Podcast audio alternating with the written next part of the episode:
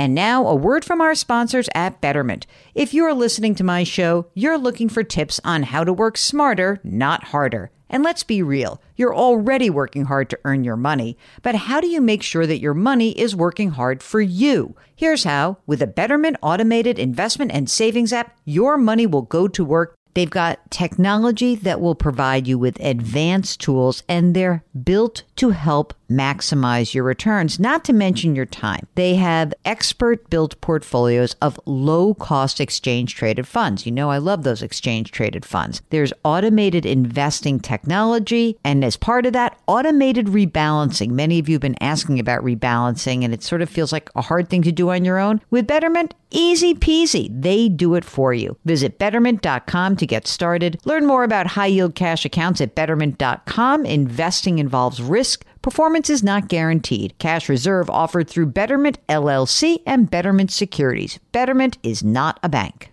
If you've ever been in the market for a new home, you know home shopping can be a lot. There's so much you don't know and so much you need to know. What are the neighborhoods like? What are the schools like? Who is the agent who knows the listing or neighborhood best? And why can't all this information just be in one place?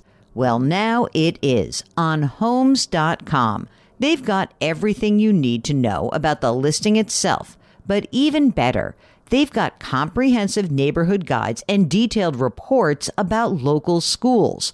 And their agent directory helps you see the agent's current listings and sales history. Homes.com collaboration tools make it easier than ever to share all this information with your family. It's a whole cul de sac of home shopping information, all at your fingertips. Homes.com. We've done your homework. Welcome to the Jill on Money podcast. It is Friday, April 9th. And we are here to try to take the mystery out of your financial life. We are here to answer your questions. If you have a question, send us a note. It's very easy to do. Ready? Ask Jill at jillonmoney.com.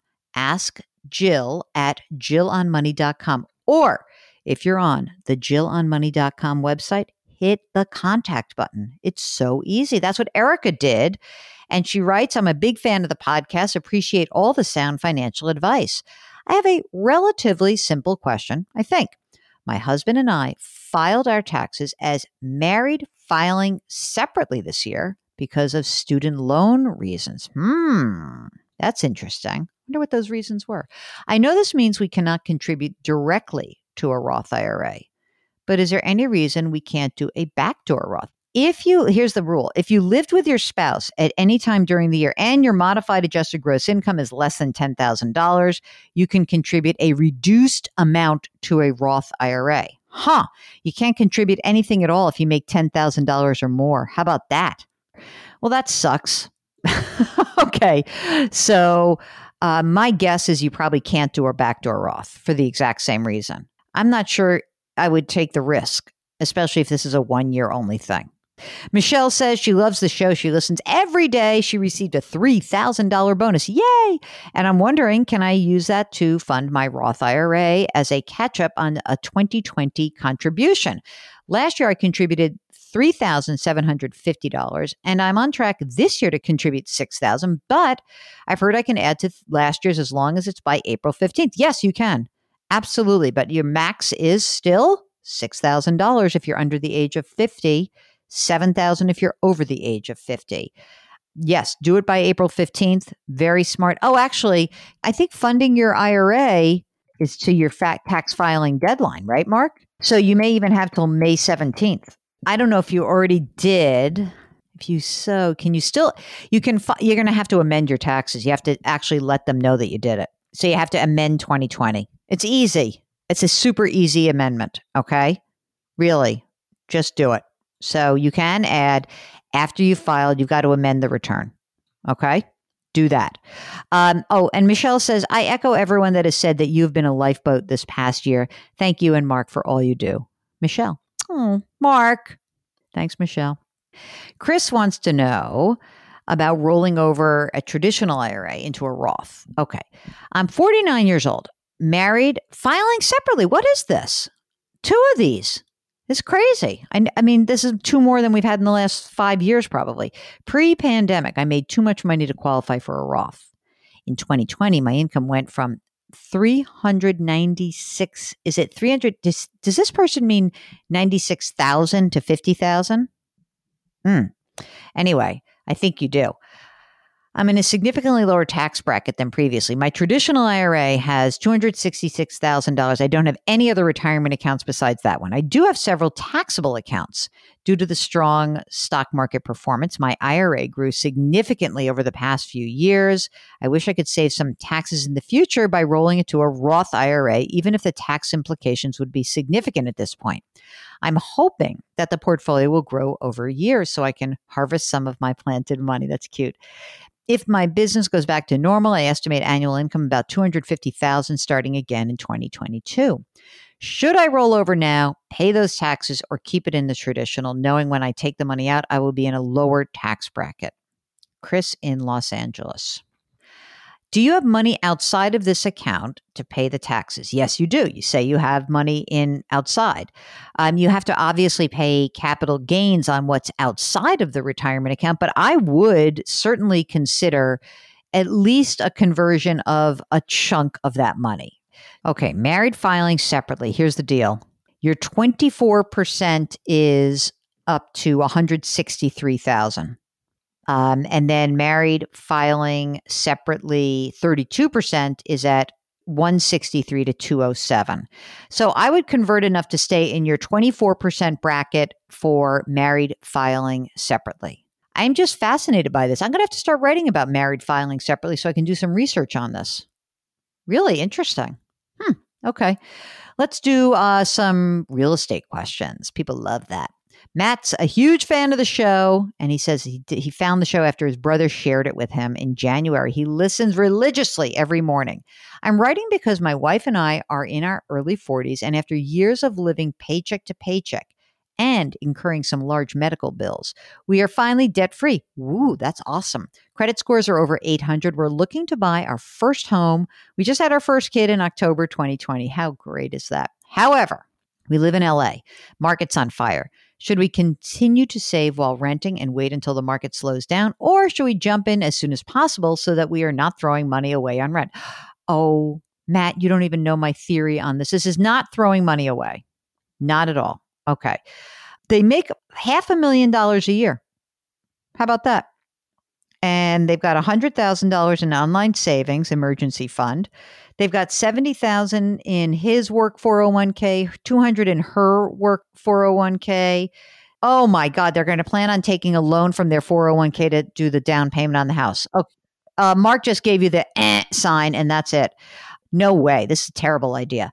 I want you to save money. You're not borrowing money for your 401k for the home down payment. You got to save that money yourself. I know you don't, you feel like you're throwing your money away, $3,500 a month? No, you're not. You're not. You're doing the smart thing. You're being the methodical saver and investor and manager of your financial life. Okay? Really.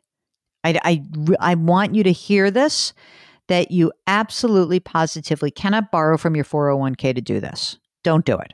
The best use of your resources is save as much money as you can so you can put money, your 20% down, and put as much money as you can in your retirement accounts. That's it. Mark says that since you'll be making $550,000 starting in June, it should not take long for you to do this. I think it's probably because they they were living paycheck to paycheck. They had big medical bills and and you know what I mean? So they probably used all of their money and their cash flow to pay off this debt and now they have the cash flow again. So get going, use the cash flow. Number 1, the money you save for the down payment, keep it liquid. Number two, max out those retirement accounts. Max out 19,500. Okay. Uh, number three is you can then start to look for a house. Be patient. Okay. He says he also wants to know that he comp- promises to complete his estate planning by 4th of July of this year. Good. Very good. I'm very happy about that.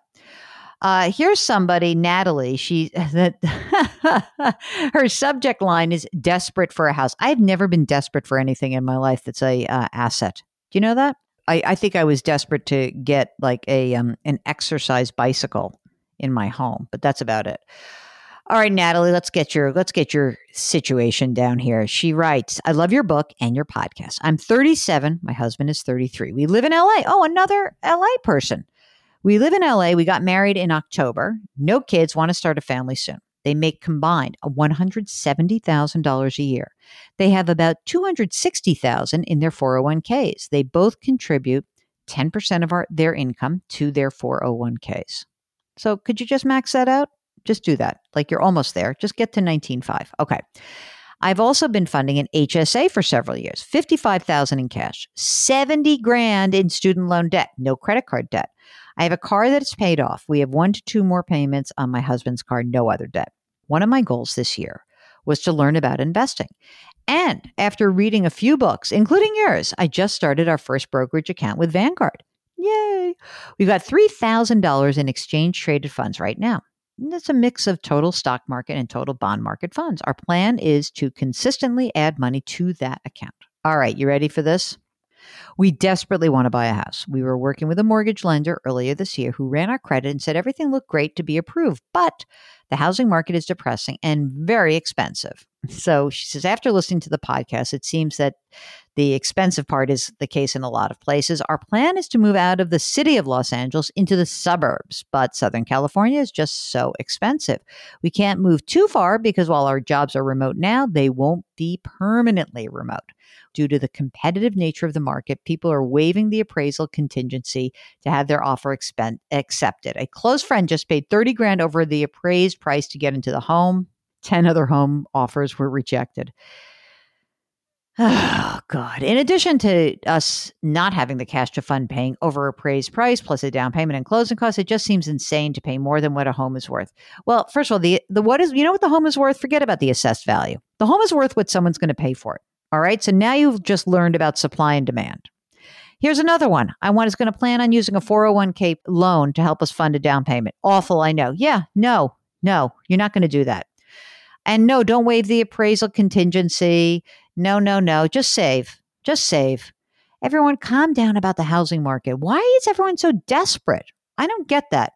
Listen, the rules of a hot housing market are that if you can stay on the sidelines, then stay on the sidelines.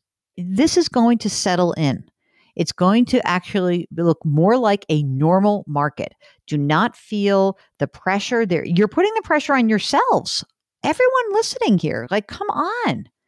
It's it's crazy. It's not it's not smart for you to do this. You need to really be much you, see, you know when you're in a mania mark when we start to get all of those um, emails about like desperate, anxious, worried, you know, all that stuff, it's crazy. You don't have to pay over asking, you don't have to an appraised value or whatever. It's like, okay, you know, just do what you've been doing let things settle in. It really, eh, this is going to start to settle down. I really believe that. Okay. No borrowing from retirement accounts, ladies and gentlemen. Please, no borrowing. Yeah, I mean, well, someone just said that to me. Someone said to me, well, you know, inflation's coming, so you can't lose on real estate. And I started laughing.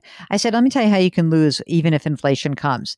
If you think that you're getting back to double digit inflation, you're wrong. If you buy an asset for too much money and inflation comes, it will not rescue you out of your bad investment. You're not buying this the house that you're going to live in. It's not your investment. It's where you live.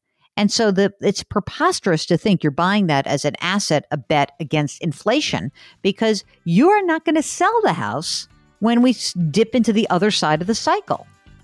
Nuts. NVTS nuts. Remember that from History of the World Part 2? All right, that's it for the program. I'm probably going to get spanked for quoting Mel Brooks, but my gosh, a master.